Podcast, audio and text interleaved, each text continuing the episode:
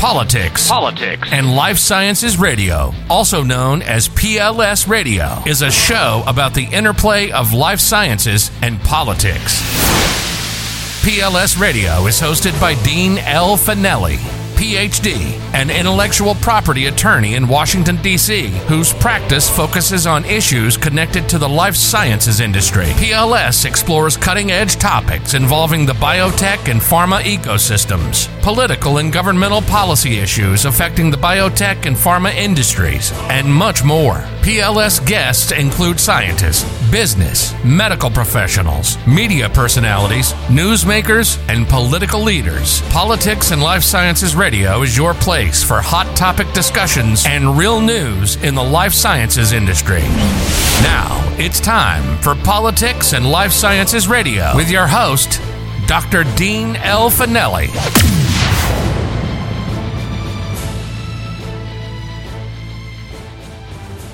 Good afternoon. This is Dean Finelli. Welcome to Politics and Life Science Radio. I'm your host, Dean Finelli. Uh, I'm an intellectual property attorney in Washington, D C Thank you for joining us today. A lot going on, and still the major news stories pretty much exclusively in the life science industry are revolving around the COVID vaccine and the acceleration of hospitalizations and deaths. Uh, so it's really not been uh, the most positive news lately, but the good news is we have two vaccines authorized. Unfortunately, a large segment of the population seems like they're not interested in getting the vaccine, whether they believe it's not safe, it was, the development was rushed, or they just don't understand, you know, why it's so important to have a vaccine. Uh, about only fifty percent of adults in the U S have said they were they would take the vaccine. Uh, according to a lot of sources, it looks like it's going to take up to seventy-five percent of the population to get to this herd immunity. So we're definitely going to have to get more people convinced that the vaccine is safe, and more importantly, convinced to go out and get the vaccine. Um, in addition, the there's a lot of information regarding a lot of questions out there. You know, does what does the vaccine do? Does the vaccine prevent me from getting the getting infected? Does it prevent me from getting these severe symptoms? Does it? Am I completely protected? And one of the big questions that has come up is, if you're vaccinated, does that provide protection against transmitting the virus? And that's a big question, particularly as it pertains to everyone's tired of wearing these masks. You know, will you still have to wear a mask after you get vaccinated? And it looks like, based on information out of the W H O, the World Health Organization, uh, that we do need to still wear masks, because it looks like once people are vaccinated, that they can uh, still transmit the virus. That means they, they still are infected. So the vaccine is not preventing infection, but rather it's just preventing the progression of the uh, virus in the body to cause these serious uh, symptoms and hospitalizations, as well as uh, Americans having to be put on ventilators. So uh, that's important information. Uh, just to reiterate, if you have been vaccinated, you know, about two million Americans received their first shot so far. Uh, once you get that second shot, it's still necessary to wear that mask, because Uh, it doesn't look like that getting the vaccine will prevent transmission. In addition, you know, as more Americans get vaccinated and more individuals throughout the world get vaccinated, you know, what's the protocols going to be going forward? You know, when we get back to normal, whenever that is, do we have to, you know, prove somehow that you've been vaccinated? Do you have to have, you know, show your license? Is something going to be tagged to your license where they could scan it and say, yes, you've been vaccinated? Or is it something where we're going to need some type of vaccination pa- passport, you know, to get into a movie theater or a sporting event, or to even get on an airplane? So there are some of the discussions that are coming out. It's going to be interesting to see how this plays out. Uh, one of uh, the other interesting things is we're hearing a lot about therapeutics, a lot about vaccines. Uh, you know, what types of natural remedies can we use? You know, our immune systems are just incredible, and for centuries they worked, you know, without vaccines. Certainly vaccinations have, you know, changed the course of history by curing and preventing a lot of terrible diseases, but there's a lot of information out there that naturally we can take supplements, vitamin A, vitamin B, vitamin D, that could boost the immune system, as well as eating foods just to have healthier lifestyles. And our guest today on Politics and Life Science Radio is a nutritional pharmacist, Mister Ben Fuchs. He's going to talk to us about, you know, in addition to the therapeutics and vaccines, what can we do naturally to help ourselves, to improve our immune systems, to just overall be healthier. So it'll be great to hear his perspectives today on Politics and Life Science Radio. We're looking forward to hearing that in a few moments. I uh, thank you all for joining us. Hello, this is Dean Finelli, and you're listening to Politics and Life Sciences Radio, where we talk about the interplay of politics and how that affects the life science industry. There's been a lot of information, as we mentioned, relating to the vaccine, and everyone's thinking the only way, you know, we treat this is through therapeutics or through vaccines that are have been developed very quickly just to target the virus. Uh, I'm very happy today to talk to uh, Mister Ben Fuchs. He's a nutritional pharmacist specializing in nutritional supplements. So he's going to give us some ideas about, you know, what other things that naturally naturally occurring supplements or supplements we can pick up at the store that can help in addition to these vaccines. Ben, it's great to have you. And I also should mention that Ben is the host of the Bright Side radio show, Uh, a nationally syndicated radio program on the Genesis Communications Radio Network. Uh, Ben, great to talk to you. Thank you for joining us. Thank you for having me. I'm honored, Dean. So, well, yeah, as I was I am, mentioning, I'm sorry, please. Yeah, I was. You mentioned I'm a nutritional pharmacist, and I, I love the, the confluence of those two terms, because when people think about pharmacy, they typically think about drugs. But the tradition of pharmacy wasn't in drugs. The idea of drugs and pharmacy being one and the same really is a, comes from uh, began in the mid-nineteenth century when the drug industry was born. Previous to that, the pharmacist made medicine, but the medicine was botanical because they didn't have drugs. Organic chemistry wasn't around until about eighteen twenty or so. Pr- uh, prior to that, uh, pharmacists was making what we call today natural medicines, and that's what pharmacy was about. Today, the way I look at pharmacy is it's the uh, the science of using substances from outside the body to interact with the biochemistry inside the body. And if you use that as the definition of pharmacy, you expand the spectrum of therapeutic agents. Food becomes a pharmaceutical preparation, for example. And we know that nothing can change your biochemistry as as as systematically as the foods that we eat. That's just one example. Of course, the active ingredients are in foods, the nutrients in foods could also be considered pharmacy if you expand the definition of pharmacy. And so when I think of nutritional pharmacy, I think of using nutrients the way most people think of using drugs. And so uh, when it comes to the immune system, there's a whole host of nutrients that have immune boosting benefits and immune boosting properties. And there's a whole host of foods, for example, that have uh, uh, uh, immune boosting and immune supporting properties, but we never talk about those. In fact, for some reason or another, with this whole COVID thing that's coming out, everything's become medicalized. It's all about drugs and it's all about the vaccine. Nobody's talking about using things like zinc and vitamin C and selenium and sulfur and glutathione builders and foods like mushrooms, for example, or Uh, citrus fruits, for example, or protein-rich uh, uh, protein-rich foods, uh, amino acid-dense foods, things like eggs and uh, seafood. Uh, there's so many ways that we could build the immune system pharmaceutically without pharmaceuticals, pharmaceutically in uh, in terms of using foods as and nutrients as as we would use drugs. So I love the term nutritional pharmacist. Uh, that's I kind of came up with it myself, but it, it really says a lot more than just two words. It says using things that are considered to be nutrients or using things that aren't or ordinarily considered to be drugs as we, as if we would use drugs. Well, that was a great intro, and that leads me to into the first question. So what can people do uh, naturally uh, oh. to, you know, that are nervous about COVID, and what, what would you recommend people do or take? What types well, of food, what types uh, of supplementation? Yeah, yeah. Uh, before I get into that, I'll tell you a whole bunch of different things. It's not just things that we take.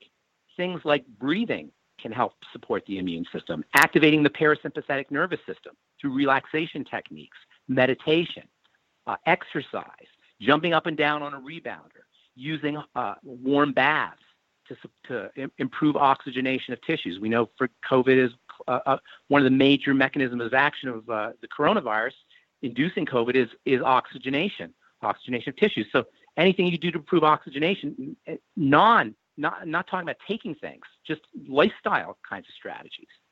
Uh, and we also know that stress amplifies cortisol, which has an immune immune suppressant effect. So using psychological strategies to relax. See, all these different things that we think of, we don't ordinarily think of as being involved in health have play a huge impact on whether or not we're sick.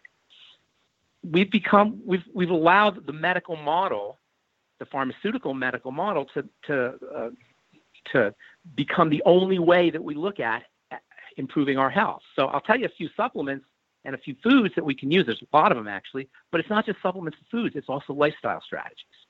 As far as supplements and foods go, you know, I used to talk about zinc all the time as far as being an immune booster. I've been, I don't know if you know this, but one of my specialties is dermatology and skin, and zinc is like a, almost like a cure for certain skin diseases. Zinc is stored in the skin. Mm. Zinc deficiency is associated with lesions and slow wound healing and uh, disruptions in the production of collagen and acne. So I used to talk about zinc all the time. I was so gratified to see that uh, when COVID started uh, back in March and in April, you couldn't get zinc for a while. I don't know if you know this. People would go to the to the health food store and get their zinc, and the shelves would all be empty because people were, were hearing all of a sudden that zinc was important for the immune system. And indeed, zinc is one of the most powerful immune boosting of all of all the supplements you could take. Zinc picolinate specifically. A lot of times people take, this is just a little digression here, a lot of times people take zinc and they'll take the wrong form of zinc. Minerals have come in different forms. The, the drugstore form of zinc is zinc gluconate, or sometimes zinc sulfate, and a lot of people get upset stomachs from that. You want zinc picolinate or zinc monomethionine or even zinc glycinate, fifty milligrams a day, must have for the immune system. Absolutely. And the, and one of the neat things about supplementation is while you have to worry about side effects with drugs, with nutrients and nutritional supplementation, you get beneficial effects. So you get beneficial side effects. So you'll take your zinc for your immune system, you're going to have better skin. You'll have better nails. And maybe even better hair. You'll have better digestive system because better digestion because zinc is important for the production of hydrochloric acid in the stomach. So zinc's a must-have. Whenever you take zinc, you always want to balance it out with copper. There's an inverse relationship between the two, and the more zinc you take, the, the lower your copper levels will be. So you want to take zinc and copper together. Vitamin C is so incredible from a molecular standpoint and from a supplemental standpoint that it's hard to even describe how, how vital that stuff is. First of all, the vitamin C molecule is incredibly simple, but the simplicity of it belies its pluripotency. In other words, it's got so many things that it's involved with. And then when you look at how simple the molecule is, it's just hard to hard to fathom how such a tiny little simple molecule as ascorbic acid could have so many different effects. Of course, it's incredibly important for white blood cells and for the immune system, but it's also the rate-limiting step in collagen production. It plays a major role in uh, the health of the circulatory system, the cardiovascular system. In fact, the disease that's caused by vitamin C, by vitamin C deficiency, which I'm sure you know, scurvy, is actually, from a symptomatic perspective, very similar to aging. It involves deterioration of the connective tissue and, and osteoporosis and thinning of the skin and uh, cardiovascular health problems. Many of the things that we attribute, many of the signs and symptoms that we attribute to aging are really the same as the subclinical scurvy. And it could be that aging is a form of sub, subclinical scurvy. So taking vitamin C will not only help you build your immune system, but it will also help you with uh, with all of the effects of aging, including skin health for folks who are, are worried about their skin. Then there's a, a, a molecule in the body called glutathione, which I'm sure you've heard of. Glutathione is known as the body's master antioxidant, plays a major role in the health of the immune system. And using uh, uh, molecules that can help the body build glutathione are also important, the chief one of which is something called glutamine. Glutamine is an incredibly vital amino acid for building tissue. It also plays a role in supporting the immune system. You find glutamine either as straight powder in the health food store or on the internet, or you can get it in high protein foods. Glut- uh, the glutathione molecule is turned on by selenium, which also plays an important role in the immune system. Selenium deficiency is quite common, and uh, selenium is uh, a little bit hard to find in foods, but you can supplement with it quite readily. Selenium, best form of selenium is selenium monomethionine or chelated selenium. You want about six hundred micrograms a day or, uh, of selenium. Then there's the foods uh, that you can eat that can help support the immune system. Oh, I should also tell you vitamin D has been in the news a lot. The best way to get your vitamin D is from the sun. Supplementing with vitamin D is not as uh, it's not as an effective way as of getting vitamin D into your system as making your own vitamin D, which is made in response to the interaction between cholesterol in your skin and ultraviolet rays, specifically U V B ray. Ironically, that's the ray that is blocked by sunscreen. So the more sunscreen you're wearing, the more likely you're going to be to be deficient in vitamin D, which is a whole nother story. Hmm. So getting out in the sun or getting a sun lamp for folks who live uh, in areas where there's not a lot of sun in the wintertime, getting yourself a U V B sun lamp, which is ready, readily available on the internet, that can have um, that can have immune boosting properties, immune boosting effects. Then uh, also essential fatty acids are the molecules of inflammation and anti-inflammation, omega sixes and omega threes, and E F A deficiency is very is quite common. Uh, also, vitamin A uh, is pr- in fact vitamin A is well known as an antiviral vitamin. When there's a When there's a measles epidemic or measles outbreak in the third world country, the World Health Organization will actually send vitamin A. And vitamin A deficiency is, is, is pretty common too. Interestingly, the fat-soluble vitamins, vitamin A and vitamin D uh, specifically, and also essential fatty acids, uh, those require a little bit of, there's, a, there's some complexity in how the body processes those. The fats, uh, the fatty nutrients have to be processed. It's more complicated for the body to process the fatty nutrients and the water-soluble nutrients like the B-complex and vitamin C. You got to have you gotta have a healthy gallbladder. You got to have a healthy liver. Your intestine has to be working correctly. There's various transport mechanisms that are involved in getting vitamin, uh, fatty vitamins into the system. Uh, that a lot of people, as we, as they get older, especially, uh, or as the problem as problems with uh, nutritional deficiencies start to accrue, are going to have issues absorbing and assimilating fat-soluble vitamins. So you may need digestive enzymes with your fatty nutrients. And speaking of malabsorption, fat malabsorption issues, probiotics are also very important. And probiotics, good bacteria, are key players in immune system health. In fact, that may be their most important role in the body. And dysbiosis is incredibly common. Unfortunately, way too common, as are intestinal problems in general, but specifically uh, issues with gut bacteria secondary to fluoride and chlorine and antibiotics, whether taken intentionally or found in the water. So making sure you're using a good probiotic supplement and then also prebiotics, which can help support uh, which can help support the, the good bacteria in the gut. You can see how, how many different things there are, right?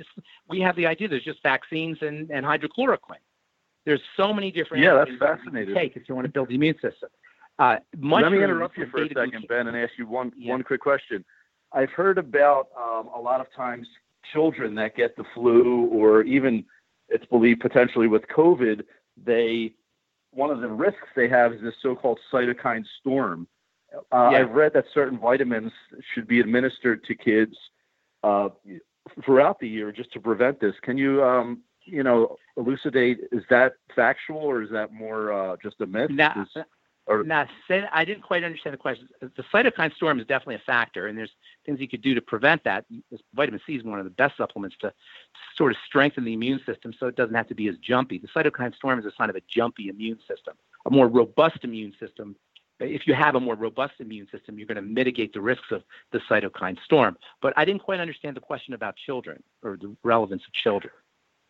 Okay, so I understood that the cytokine storm was more of a concern in children, but you're, you, I no. understand basically you're suggesting it could be throughout life. Adults can have that as well. Absolutely, absolutely, absolutely, and that's and you'd that's recommend children major... and adults take vitamin C absolutely. for that. Absolutely, and kids, heck yes, and kids who uh, get ear infections are going to be more likely. Chronic ear infections are going to, be, or have asthma or eczema, or food allergies for that matter, are going to be more likely to to have to, to be dealing with cytokine storm issues. So what you want to do is you want to have an immune system that's robust, an immune system that's strong, an immune system that's able to handle things. When the immune system is not strong, that's when you run into issues with, with jumpiness, either in the form of allergies or skin problems or uh, cytokine storm issues. So you want to have the immune system strong is what you're looking for. And staying away and from problem you, foods also is another issue. You know, staying away yeah, from that's what I was going to bring up. You were mentioning food. What yeah, types of foods would you from, say to avoid? mush well, mushrooms are probably the, the most well-known immune-boosting foods. They're actually even called medicinal mushrooms, things like reishi, reishi mushrooms and shiitake mushrooms and maitake mushrooms. Mushrooms have something in them called beta-glucan, which I was talking about, which I, uh, which I started to talk about here a few moments ago. Beta-glucan is an all-time great immune booster. You can get beta-glucan as supplements. It's also found in grains, cereal grains especially, found in mushrooms, um, but you can also buy it just as a straight supplement. There are actually receptors on immune cells for beta-glucan, and beta-glucan activates the uh, immune cells via this ligand receptor interaction, which is kind of interesting for something that you just buy in a health food store to be able to, to jack up your immune system in this fundamental way. Sugar, by the way, turns down the immune system. So we're talking about processed foods. Uh, processed foods are usually high sugar foods, and staying away from sugar is a huge, hugely important strategy for building the immune system. And we know the average American is eating up to one hundred eighty to two hundred pounds of sugar every year. So that's another factor. Uh, obesity and weight issues are also a factor. Obese folks are, are much more likely to be dealing with COVID issues than than uh, people who have healthy body weight. So losing weight is important. Fat is very pro-inflammatory. You know, people don't realize this, but your fat is, body fat is actually a, a hormone, a gland. It actually produces hormones, and specifically produces pro-inflammatory hormones. So losing body fat is really important. Uh, keeping the circulatory system healthy with things like the B vitamins and all the things we just talked about, vitamin C and essential fatty acids and magnesium. We know that COVID is largely a, a circulatory problem. In fact, in many ways, it's a blood issue as much as it's a respiratory issue. In fact, it may be primarily a blood issue. That might be the, the respiratory problems might be secondary to blood issues. You've you've heard of the bluish people getting blue COVID toes and such with uh, mm-hmm. with COVID. A lot a lot of that implicates the circulatory system, and there's a lot of folks who feel like we're treating it as a respiratory problem when we really should be treating it as a circulatory problem. Hmm, that's interesting. Why do you think there's been this shift? Do you think people just rely too much, you know, on Western medicine and, you know, what we now just assume are uh, medicines we can buy over the counter? Why has there not been I, as much emphasis you know, on this nutrition that you're talking marketing, about? Marketing, you know, people, we've abdicated our authority, our health authority to, to the powers that be. And through marketing and and and the the drumbeat, the constant drumbeat of medicalization on television and media, it's easy for us to think that all we got to do is just go get a pill, go, go go get a vaccine. You know, I mean, I don't know if you watch the news, but if you do, it's hard to it's hard to avoid the idea unless you know, unless you study these kinds of things. It's hard to avoid the idea that all you got to do is be vac- vaccinated and all will be well, or wear a mask and all will be well. That's not how it works. Our, we have an immune system that should be able to handle these things. As it turns out, the SARS virus is not really a very powerful virus. It's a contagious virus, but it's not really that powerful. So some people who will have have issues with it, but the vast majority of people, if they contract it, are going to either be asymptomatic or or mildly symptomatic. And that's well over ninety-five, ninety-six, ninety-seven percent of people that get it. There is a sliver of folks who will have issues, and, and people aren't sure why, but I would say nutritional deficiencies play a role. I would say lifestyle plays a role. I would say psychological issues could play a role. Why people have uh, have, have not decided to take responsibility, the masses of people, a lot, a lot of people have decided to take responsibility for it. And in a way, this is kind of a wake-up call for folks. We're hearing more about the immune system. You know, last year at this time, probably half as many people knew about the immune system as they know about it today. And by the way, uh, I forgot to mention this. Melatonin, you know about melatonin for sleep, right? Yeah. It's turning out that melatonin is one of the all-time great immune-boosting supplements. In fact, they gave Donald Trump, when he had COVID, that was on his protocol, was melatonin. Wow. Isn't that interesting? I did not know that. Yeah. Yeah. I heard about him taking the zinc and the monoclonal antibodies and, you know, yeah. all the other uh, cocktails. And then melaton- and melatonin, was, yeah, melatonin was one of the supplements he took. So in a way, we're starting to wake up to the power of our bodies. We're starting to wake up to the power of our immune systems. And we're starting to wake up to the impotency, in a way, of the medical strategies that we're, we've come to rely upon. And, and it, it's not really, it shouldn't be a shock to folks because, with all due respect, and I, a lot of my, I have a lot of friends who are physicians, so this is not a knock on physicians, but with all due respect, we have more physicians per capita in this country than any than in the history of the planet. But at the same time, we are the most obese. We are the most cancer-ridden. Our life expectancy is dropping by almost every single marker of health that you can name. In terms of health statistics, are we're, we're at the bottom of the list of industrialized countries. So it should be no surprise that we we suffer we're suffering more deaths and more uh, greater incidence of infections than any other country in the world at the same time. So our medical strategies are great for what I call heroic medicine, like if you need to have knee surgery or you get to have a heart attack, God forbid, or some, some a piece of your body falls off, we can stitch it back on. The technologies that are available to us, medical technologies that are available to us through surgeries are, are, are mind-blowing. They're so impressive. But at the same time, our ability, the medical model's ability to deal with chronic long-term degenerative diseases is abysmal. It gets an A-plus in terms of heroic medicine and an F-minus in terms of its ability to, to deal with chronic long-term and lifestyle diseases. And that's no knock on the medical model, because it shouldn't be the role of the medical model to help people with their blood sugar. It shouldn't be the role of the medical model to help people with digestive health issues. We, medicine isn't equipped to be able to handle those kinds of issues. It's able to handle emergencies, and that's great. But in terms of how we live our lives, that's, that should be our business. That should be the business of the individual. This is just so fascinating. So when you're mentioning all these supplements that are available and, you know, how we can kind of take control of our bodies naturally, you know, how does the vaccine fit into that? Now, certainly, you know, the vaccine oh. is there. It's, what, it's what are your awful. thoughts with regard to the blood? Doctor, Doctor Finelli, the blood is the sacred space. There are so many ways that the body protects the blood. Nothing's supposed to get into the blood. When you inject something through the skin, you're bypassing everything. You're bypassing all of the body's evolutionarily mandated mechanisms for keeping the blood clean. You're putting it right into the blood. Now, if you have some kind of life-threatening issue and you need to have a medicine put in there, I can understand that. Or if you're suffering from acidosis or some kind of health challenge, you need to have potassium or electrolytes stuck in there, I can understand that. But to be vaccinated prophylactically for something that's, that affects a sliver of the population, to, to vaccinate an entire population for something that affects a sliver of it, is so foolhardy to me, just just conceptually. Then you get into what's in the vaccine. Do people have any idea what's in the vaccine? You think there's just R N A in the vaccine? There's excipients in the vaccine. There's fillers in the vaccine. The R N A itself has to be coated with a, a complex witch's brew of fats in order for to keep the body from degrading it. And then on top of all of that, doctor, you're tweaking your genetic the genetics of every one of your cells. This is craziness to me. You're putting, you're modifying your genes. You're making human beings into genetically modified organisms. We are now becoming G M Os. How can this possibly be good for us? All in the name of protect. And by the way, it does not protect, it does not prevent infection. It does not prevent transmission. It reduces symptoms. You're not, there's no, there's no way to protect against infection here. People are going to be infected. And that's a whole other issue. Do you know what viruses are? There are viruses everywhere. There are ten to the ninetieth viruses on planet Earth. Every, if the Earth were a sponge, it would be saturated with virus, viruses like a, a sponge is saturated with water.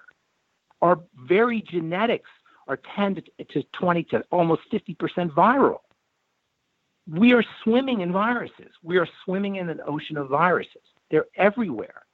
You can't defend yourself against these things. You, what you want to do is you want to strengthen your body. As far as the vaccine goes, you are playing with fire. They, this thing was tested for a month, Doc. Can you believe this? It was tested for a month. We have no idea the long-term implications of this thing. And this ninety-four percent, ninety-five percent. Yeah. Do you know the the ninety-five percent effectiveness thing? Have you heard this one? Do you know? You know? Does anybody have any idea how they came up with that number? It's absurd. So they had, they, so they compare they took, the placebo to the to the, the trial, the vaccination group, right? Kind of, sort of. They took they took forty-four thousand or so uh, pa- uh, patients or, or, or participants, and of that forty-four thousand, around I think it was about uh, one hundred of them got the virus. ninety-four of the people who got the virus were not vaccinated, and uh, six of them were. And from that, they assert, they came up with the number ninety-four percent effective. Right. Uh, I, the convoluted nature of that, I still can't figure out exactly how that works, let alone the whole test was for two months. It's craziness, all just to reduce your symptoms, doctor. This is not to prevent transmission or infection. It's to reduce your symptoms for a, a virus that only, I don't even know, zero point six percent of the population is going to be symptomatic with. Yeah, just see, fascinating it's, it's, perspectives. Yeah. It's craziness. It's absolute craziness. But the thing is, Doc, I don't know how many people listen to your podcast, but I know tens, hundred, maybe one hundred million people watch the news every day. And they're not going to hear any of this. They're just going to hear about the vaccine, and they're going to hear about government spokespeople telling you you got to get vaccinated. And they're going to hear Joe Biden say everybody has to get vaccinated. And you're not going to be able to get on a plane unless you're vaccinated. You're not going to be able to go to a concert unless you're vaccinated. You're not going to be able to get certain jobs unless you're vaccinated. Pretty soon you're not going to be able to go to Whole Foods unless you're vaccinated. I, I don't know if that's going to be the case, but it's very possible. This is what's on the way. Well, this has been absolutely fascinating, and I love the perspective that you're bringing out to this. We have a couple minutes left. What are, what are some things that you're thinking about or you foresee in the medical and healthcare industries, uh, whether it's natural or actually pharmaceutical, uh, going into twenty twenty-one? What are you looking at? I think I think people are waking up to the fact that there's there's things that they can do. I'm not the only person talking about this kind of stuff, and people are waking up to the idea that there's lifestyle changes that can be made in order to take care of their to take care of carry their own health water, to take care of their own business. We have to learn to become our own health authority. So the word authority, the, the root of the word authority is author. So when you have an authority, somebody's writing something. When you have, when you have, uh, uh, trust an authority, you're trusting in somebody to write your story for you. What we want to do is we want to be our own health authorities. We want to write our own health story. And the beautiful thing about it is, Doc, is not only will that Not only will that make us more powerful in our lives, but it will begin to give us a sense of, of awe and a sense of respect, a sense of honor for the human body. If we got one hundred trillion cells, each cell is capable of producing one hundred thousand different molecules or, or proteins a second. Each cell has compartments in it that are constantly being constructed and reconstructed. Each cell is shape-shifting countless times a second, and you've got one hundred trillion of them, and they're all communicating with each other. The awesomeness of what we are, the miraculous nature of what is right under our noses is so mind-boggling that the more we study it, the more we'll just want to just get on our knees and praise whatever God or divine force or whatever it is that put this thing together. And that's what I see happening is we're going to start to have, we're going to start to develop a respect for what the human body is capable of, for what we are capable of, for what biology really is. Ben, thanks so much for bringing those perspectives. I mean, it is just so important that people start to take control of their lives. I think I agree with you one hundred percent. I think people are overly dependent on the pharma industry, and they don't take enough or do enough to help themselves naturally and just educating themselves, if for no other reason, just to learn exactly what you were saying today, how they can help themselves by taking supplements, eating the right foods. It's been great having you. Ben Fuchs, thank you, Doctor Nutritional Thanks pharmacist. So please check him out on the Bright Side radio show. Excellent. One of the best interviews we had. Thanks so much for your time today, Ben. Thanks, Doctor Finelli. Appreciate it. Take care. You too. Have a great day. This is Dean Finelli on Politics and Life Science Radio, and we had the pleasure to talk to Doctor Ben Fuchs today, Mister Ben Fuchs today.